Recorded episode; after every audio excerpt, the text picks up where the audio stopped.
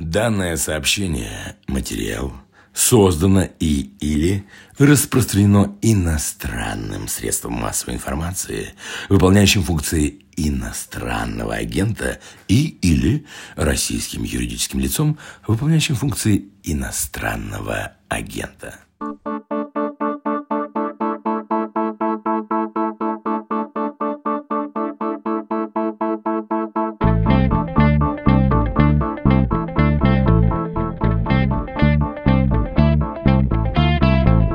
Здравствуйте, это подкаст «Что случилось?» о новостях, которые долго остаются важными. У микрофона Владислав Горин. Гости сегодняшнего выпуска, кавычки открываются, враг России, кавычки с грохотом закрываются, с потолка сыплется штукатурка. Объясняю. 23 сентября в Петербурге в музее Ахматовой была отменена лекция филолога Елены Волковой, цитата по СМИ иностранному агенту «Север Реалии». «Прихожу в кабинет директора, а мне говорят, у нас очень плохие новости. Звонили из комитета по культуре и сказали, чтобы мы сняли ваши лекции, потому что вы враг России. Делаете какие-то антироссийские заявления, правда, они не сказали, какие именно эти заявления, придется, наверное, поискать». Конец цитаты. Директор музея Ахматовой Анна Соколова сказала тем же самым «Север Реалии», что политические взгляды Волковой их не интересовали, что звонок из комитета по культуре был. Вот слова руководительницы музея. О политических взглядах Елены Волковой я узнала только после рекомендации в категоричной форме не предоставлять площадку Государственного музея экс-профессору МГУ. Мне сказали, что она выступает против России, против политики действующей власти. На самом деле это проявление цензуры, с которым мы столкнулись впервые. И это очень плохо для репутации музея, ведь Елена Волкова, какие бы взгляды у нее ни были, остается ведущим специалистом по Ахматовой, Пушкину, блестящим литературоведом. В комитете по культуре корреспонденту «Север Реалии» заявили, что информация о каких-либо рекомендациях или указаниях со стороны комитета не соответствует действительности. Тут есть еще вот какая важная деталь. По договору с музеем филолог Елена Волкова должна была прочитать в Фонтанном доме 3 лекции, одна из которых, в итоге не прочитанная, называется «Акционизм и религия. Язык, вызов, суд». И там в этой лекции есть сюжет про Пусси Райт. Сейчас обсудим все эти важные, не очень важные детали, ну и сюжет целиком с самой Еленой Волковой. Хотя, постойте, прежде чем начинать, давайте узнаем, что нам хочет сказать СМИ иноагент «Радио Свободы».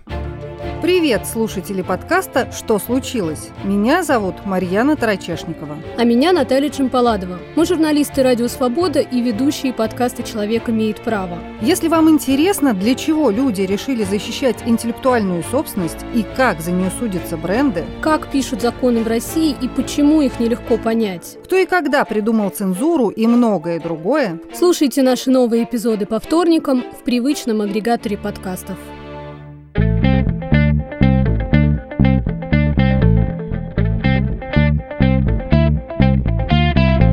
Елена Волкова, просветительница, филолог, много других хороших слов хочется про вас сказать, но лучше я поздороваюсь. Здравствуйте. Здравствуйте. Хотелось попросить напомнить о предыстории, что ли, о первом вашем, кажется, столкновении с специфической новой реальностью, про 2011 год, о том, как вы покинули профессорскую должность в МГУ. Что тогда случилось? Тогда у меня были проблемы с председателем ученого совета, который то не утверждал темы диссертации моих аспирантов, то мешал прохождению защит. И это длилось несколько лет, а потом разразилась история с учебником по истории двух профессоров из факов Довина и Барсенкова. Учебник, который переиздавался в МГУ, который был таким просталинским, и историки, коллеги мои, открыли для себя этот учебник, которым уже несколько лет занимались студенты из ТФАК и МГУ, и начали его разоблачать. И была передача на «Эхе Москвы», была статья, по-моему, в «Ведомостях». И я их поддержала, и заведующий кафедры мне запретил приглашать на мой библейский клуб. Я тогда организовала межфакультетский такой дискуссионный библейский клуб, где мы обсуждали разные проблемы литературы, искусства в связи с библейскими сюжетами или сквозь призму библейских сюжетов. Он был довольно такой живой, дискуссионный.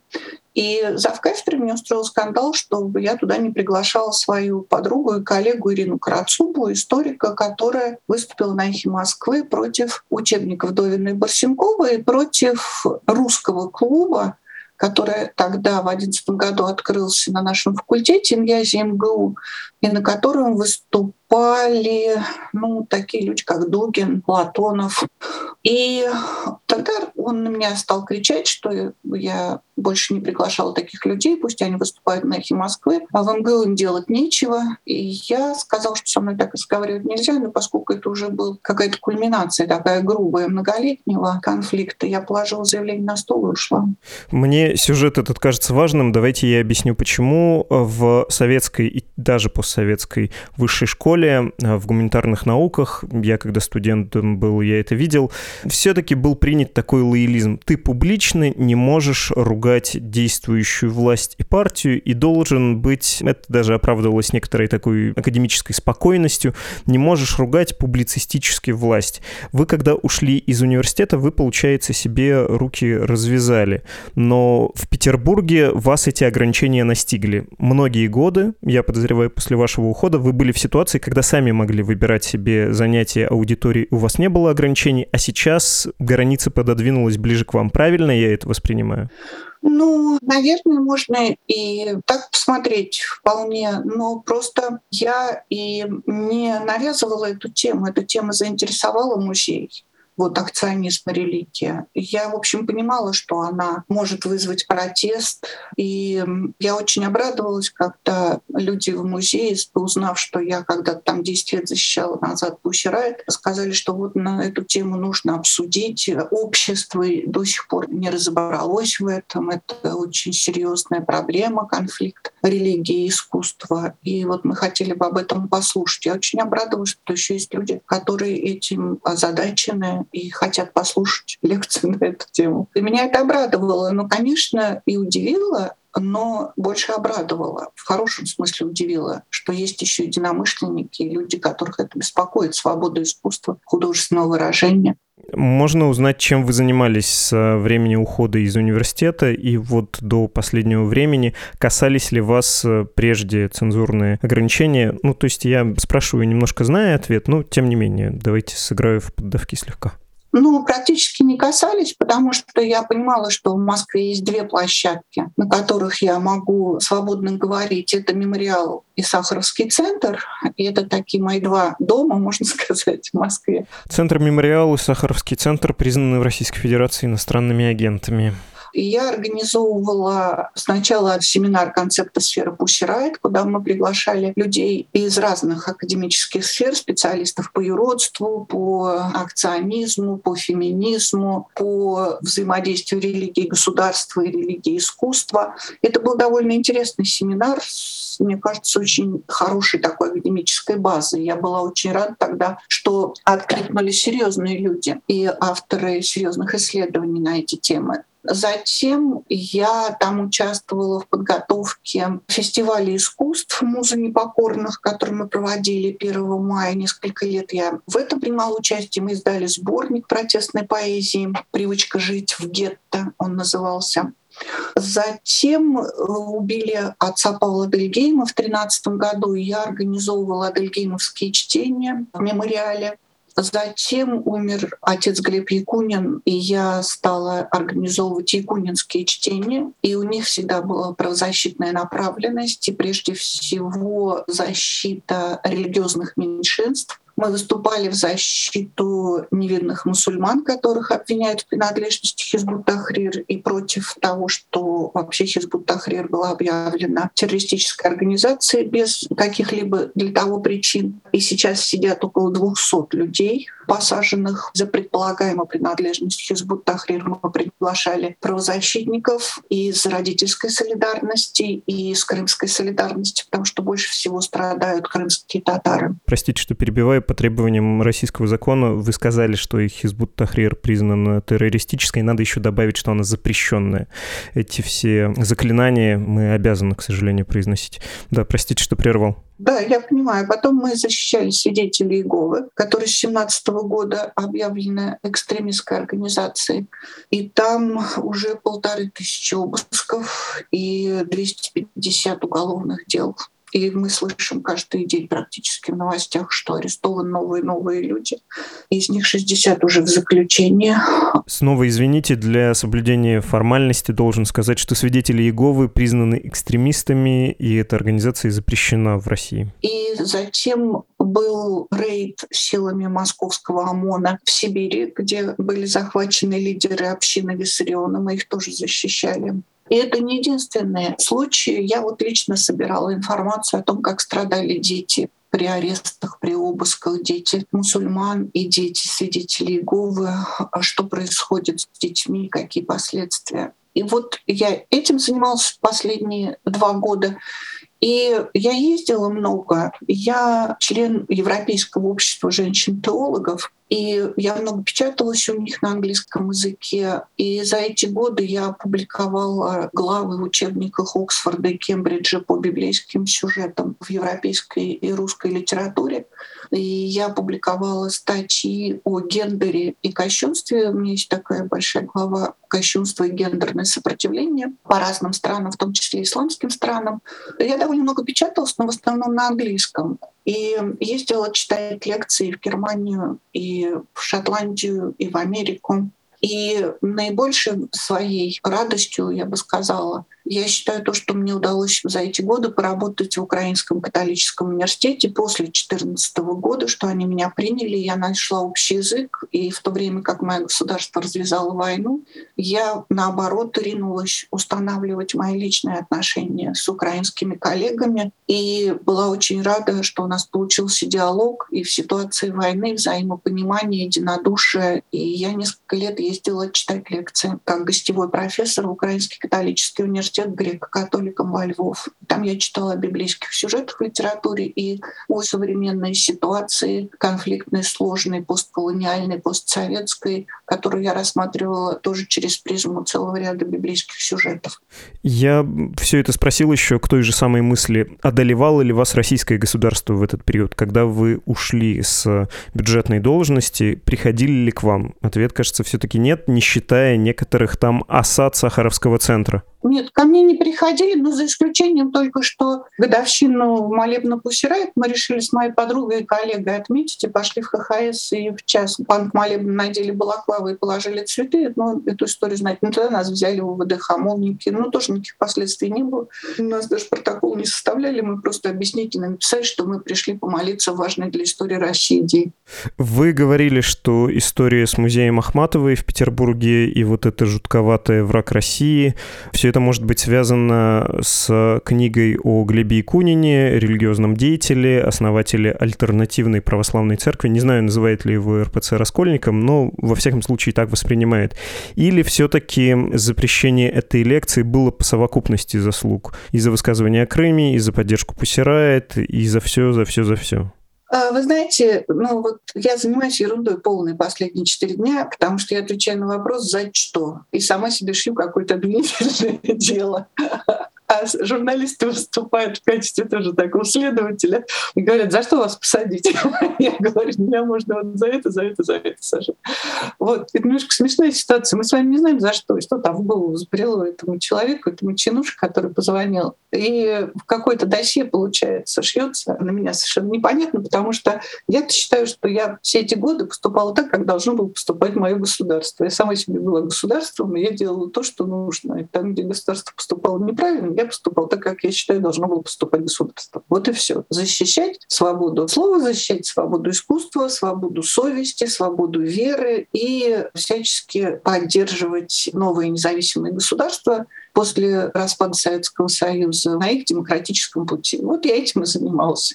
Я могу объяснить, почему я спрашиваю, и мои коллеги. Я думаю, тут есть еще личный мотив. Всем нам не хочется верить, что это тенденции.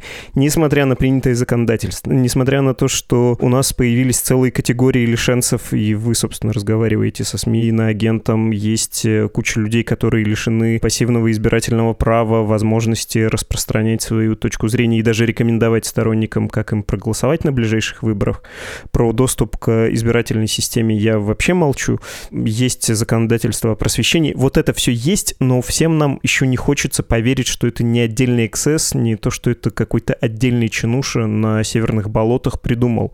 У вас какое ощущение? Вы тоже еще не смирились с этим? Тоже, когда пытались понять, почему, вам приходило в голову скорее, это отдельный случай? Или вы уверены уже давно, что это тенденции и, такова жизнь?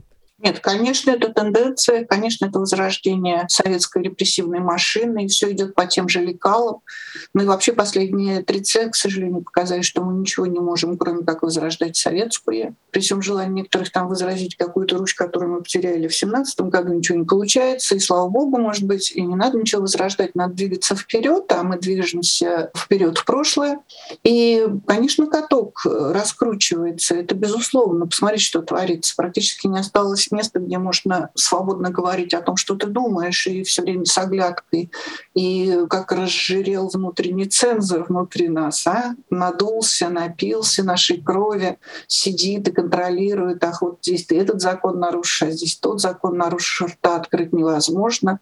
Конечно, я-то это восприняла скорее, как руки распустились после вот этих наглых выборов, извините, что машина теперь будет действовать более нагло, так как она действовала во время этих выборов. И я вот так это скорее прочла. Но книга об отце Глебе, знаете, отца Глеба в постсоветское время, когда сняли с него сан, потом отлучили от церкви, он все время критиковал Московскую патриархию, он был такой основной оппонент при каждом патриархе за эти годы. Но его игнорировали, также проигнорировали мою книгу о нем. Я, в общем, подумала, что, видимо, это такая политика, зачем им открытые дискуссии? Никто же не ведет открытую дискуссию. Но вот, предположим, этот чиновник из Комитета по культуре, он пришел бы на мою лекцию и провел бы со мной дискуссию, сказал, что вы не правы, или пригласил бы меня куда-то на дискуссию поговорить. А так мы не знаем его имени, мы не знаем, что он имел в виду. Он повесил на меня ярлык, довольно грубый, жесткий. Он поставил в отвратительное положение музей. Я вот чем больше думаю об этой ситуации, я думаю, что еще, может быть, это какая-то кампания против музея. И раз они вот так меня приняли, человека довольно свободомыслящего, они и других принимали, свободомыслящих. И, может быть, это какое-то нападки на музей, и цепляются теперь за тех, с кем они имеют дело. Потому что музей совершенно уникальный, и мне очень жалко, что он в этой истории, если он пострадает каким-то образом, то, как он себя повел, это, я считаю, что такое поведение заложника, и даже у меня нет сомнений, что этот музей надо защищать, потому что это колоссальная ценность сам по себе. Вам, наверное, сейчас часто говорят, что получить неприятности за свое дело, за свои убеждения — это своего рода похвала, комплимент, что это знак качества. «Медузе» очень часто, особенно по весне, это говорили. И меня это раздражает. Об этом же вопрос, да. Раздражает ли вас это? Да, меня это очень раздражает, хотя я сама, когда мне директор фонтанного дома сказала, что вас запретили, позвонили, я сказала, медаль на грудь, на качество. Это такая защитная реакция, знаете. Я ужасно не люблю быть в положении жертвы. Ужасно не люблю, вообще в жизни не люблю, когда я жертва, когда мне какой-то жалко. Я стараюсь быть на коне. И поэтому моя реакция в кабинете была оценили, тоже там медаль на грудь. На самом деле это защитная реакция. Это ты хорохоришься, потому что не такие должны быть медали. И оценить должны не за это, даже меня, но оценить надо не за это, а за то, что я сделала как профессионал в своей области. И почему какой-то безграмотный чинуша должен делать мое имя известным? Мне не нужна такая известность. У меня имя есть в профессии. Зачем мне это? И сам факт запрета — это такой позор для страны, причем запрета непонятного, неизвестно за что. И когда запрещенный ходит и гадает, и сам для себя шьет обвинительные заключения. Отвратительное совершенно положение и очень унизительное. И потом ведь не только это раздражает, что медаль на грудь, там это признание твоих заслуг. Что это за признание? А еще если в тюрьму посадят, еще больше признают. А если пристрелят на мосту около Кремля, так вообще в вечность уйдешь знаменитым. Что это такое? Какое-то оправдание репрессий в результате получается. Понимаете, мы очень много энергии, ума, интеллекта тратим на оправдание зла, на оправдание репрессий. Это тоже ведь форма оправдания. Ах, как хорошо. Так же, как в Украине, например, меня раздражал, молодец Путин, он дал украинскому народу осознать себя как нацию. А вот не надо вот так осознавать себя как нацию через гибель стольких людей, через потери там 12-13 тысяч молодых жизней, осознавать себя как нацию. И я тоже не хочу такую известность, мне это не нужно. А второе, что очень раздражает, это то, что тебя начинают обвинять. Ну, конечно, а тебе какая ты жертва, мне сказали. Ну, какая ты жертва? Вот теперь вот все твои лекции пойдут, теперь вот ты себе пиар устроил, я себе пиар устроил. И Надя Толоконникова с Машей Алёхин, сколько они этого слушали? Они сидели 2 года, как над ними издевались в лагерях, как мы за них переживали, сколько было унижений. До сих пор они эти травмы переживают, этого гонения. А им говорили, вот распиарились. Это отвратительно, это ужасно. Потому что люди еще не понимают, что такое ненависть, которая на тебя сваливается. Я уже вчера стала получать всякие письма ненависти, русофобка и так далее, раскрутила себя. И вот этот поток ненависти, языка ненависти, который на тебя обрушивается, это довольно тяжелая вещь. Мы можем хорохориться и делать вид, потому что не хочется как-то показывать, что тебя это действительно ранит. А вообще, на самом деле, это тяжелая травма. Вы понимаете, вот для меня в этой истории противостояния акционизма, современного искусства и религии самой больной является история Анны Альчук, Михальчук, ее псевдоним Альчук. Она была поэтесса, экспериментатор, теоретик феминизма, художница. И вот она покончила с собой после суда над выставкой «Осторожная религия», потому что ее посадили на скамью подсудимых.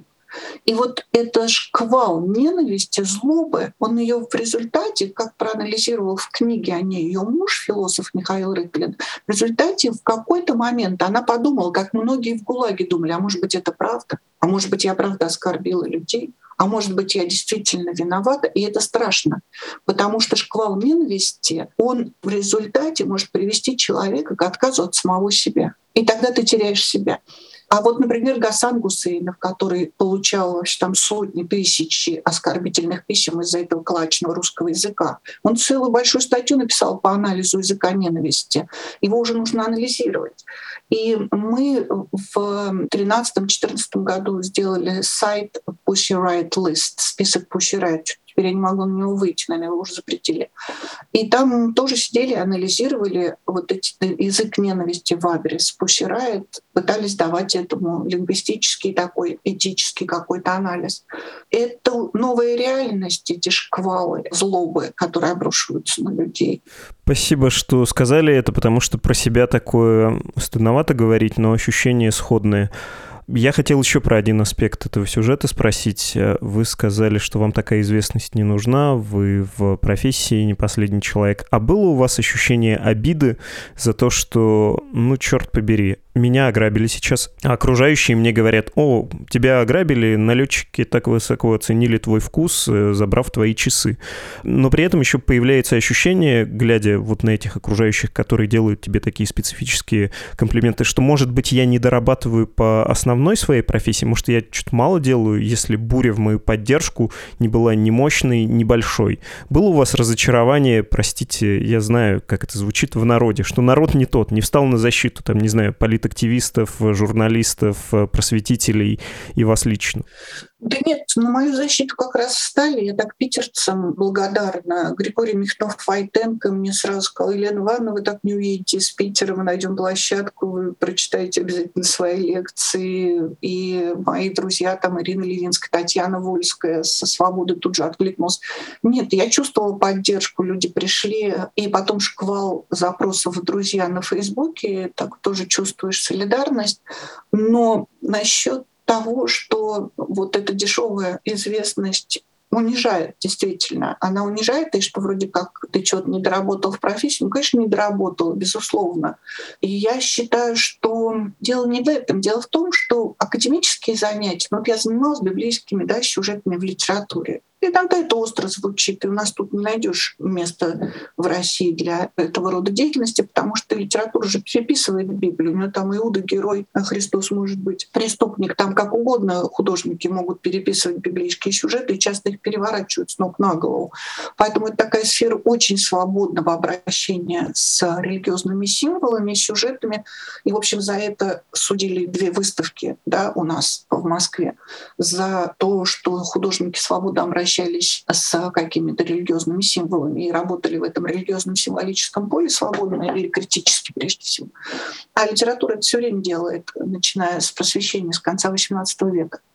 И я этим бы занималась, и совершенно не нужно, чтобы много людей об этом знали. Есть определенная академическая среда, в которой ты чувствуешь комфортно, у тебя есть свой читатель, у тебя есть свои коллеги и так далее. Я это нашла за рубежом, и конференции зарубежные, печаталась в основном на английском языке, и, в общем, чувствовала себя там довольно комфортно. Я уже поняла где-то году, наверное, 2008-2009, что я в России не найду свободной площадки для занятий религией и литературой.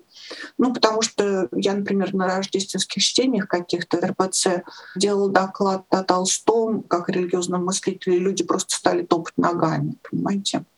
И в музее Толстого я читала лекции о Толстом, так я, например, дала название лекции для афиши «Отречение от Христа во имя Христа». Я так понимала Толстого, но они побоялись дать такую афишу в центре Москвы и дали просто там «Толстой религиозный мыслитель» как-то поаккуратнее. То есть уже было понятно, в общем, в 2003-2004 даже уже было понятно, что консервативное такое идеологическое православие наступает, и здесь будет цензура и контроля, и что литература уже рассматривается искусство как иллюстраторы. Они должны иллюстрировать церковные догматы, но ни в коем случае не пересматривать ни библейские сюжеты, ни сакральные истины какие-то. Да, 2003 год — это как раз выставка «Осторожная религия». Да, «Осторожная религия». Да. Понятно. Спасибо вам огромное, Елена Ивановна. Не за что. До свидания. Мы говорили с филологом Еленой Волковой.